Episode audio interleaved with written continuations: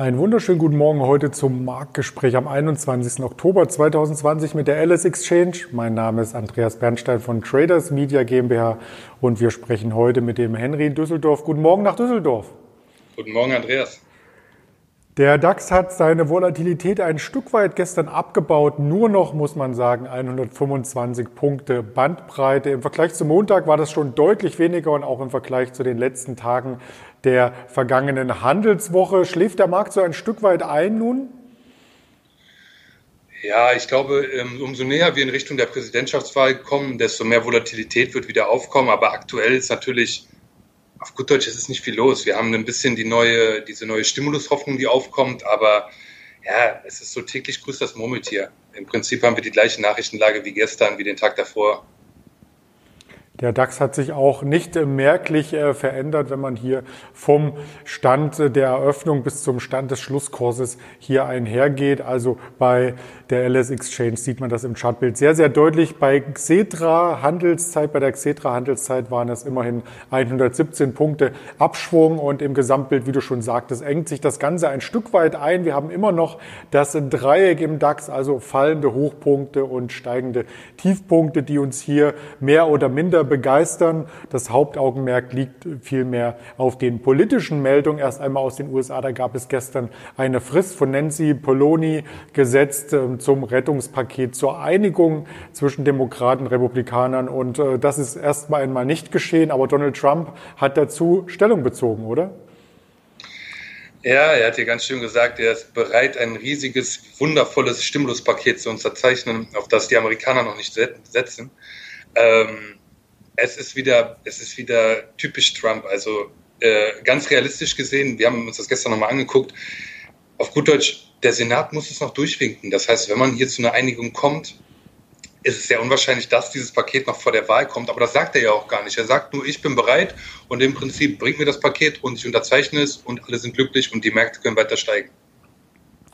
Da wir da gar nicht wissen, wann das Paket kommt, nur dass es wahrscheinlich ein Paket kommen äh, gibt oder geben wird, so wollte ich es formulieren, ähm, bleibt uns natürlich mehr Zeit hier auf die harten Fakten am Aktienmarkt zu schauen. Die harten Fakten sind natürlich die Quartalszahlen. Die Quartalssaison hat begonnen in der vergangenen Woche in den USA bereits mit den Banken und äh, wir hatten IBM gestern im Fokus im Marktgespräch und gestern nachbörslich kamen noch einige Tech-Werte hier auf den Tisch, die wir uns genauer anschauen wollen wollen. Und da ist der erste Kandidat die Netflix.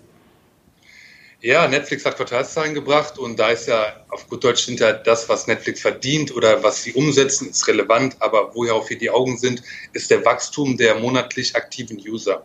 Und da haben wir von Q1 auf Q2 dieses Jahr ein Wachstum gesehen von 15,8 Millionen, ähm, dann nochmal 10,1 Millionen von Q2 auf Q3 und jetzt in Q3 so gesehen nur noch ein Wachstum von 2,2 Millionen. Man sieht hier, der Corona-getriebene Boom nimmt ein Ende. Ähm, auch die Prognose fürs kommende Quartal für Q4 ist unter den Erwartungen der Analysten mit 6 Millionen neuen Usern. Das ist schon wieder optimistischer, wenn man das mit den 2 Millionen von diesem Quartal vergleicht. Aber ja, also die Leute strömen nicht mehr auf die Streaming-Plattformen, man kann jetzt wieder raus. Man sieht einfach so ein bisschen den abflauenden Trend und das schickt die Aktie hier auch nachbörslich 6% ins Minus. Wir haben einen Schlusskurs von 418 Euro an der LS Exchange. Es sind keine so rosigen Vorzeichen, wie sie noch vor einem Quartal bei Netflix so gesehen zu sehen waren. Der Aufwärtstrend ist dennoch intakt, wenn man sich den Aktienchart anschaut. Und wir haben das gestrige Minus beziehungsweise das nachbörsliche, Schrägstrich heute vorbörsliche Minus, wenn man sich das heute erst anschaut, äh, quasi hier einmal gekennzeichnet und kommen zu einer weiteren Aktie aus dem Technologiebereich, die man oftmals gar nicht mehr auf dem Schirm hatte. Und vielleicht die persönliche Frage an dich. Äh, bist du bei Snapchat registriert? Ja, ich habe Snapchat und bin dort registriert, aber ich nutze es wirklich ausschließlich, um mit einem Bekannten, der mich irgendwie darauf gebracht hat, der, der es einfach nicht lassen kann, mir da diese, diese äh, animierten Bilder von seinem Gesicht zu schicken, irgendwie was auszutauschen. Aber das passiert bei mir so ein, zwei Mal in der Woche. Also ich bin kein reger Nutzer. Ich verstehe, dass man es nutzen kann, dass es lustig ist, aber ich persönlich brauche es halt nicht.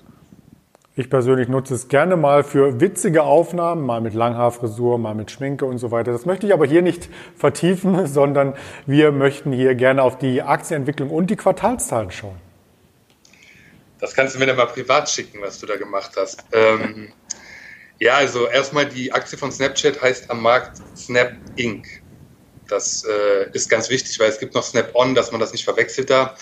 Ähm, was hat Snapchat gemeldet? Also man hat die Nutzerzahl von 238 Millionen auf 249 Millionen steigern können. Das sind 9 Millionen neue User. Das ist ein ungebrochener Wachstum. Und äh, es zeigt auch hier, dass die Leute, ich meine, das ist ein Gratisangebot, man muss dafür kein Geld ausgeben. Da wachsen die User weiter. Also das, das läuft alles so in Line. Ähm, unterm Strich verbrennt man Geld. Minus 170 Millionen Euro. Das ist, ja, es ist das klassische Modell. Man, man wächst auf Kosten des Umsatzes nicht, aber aufgrund der, ähm, auf Kosten der, des Gewinnes so gesehen. Den macht man einfach nicht. Aber es stört hier im Prinzip keinen. Die Aktie steigt.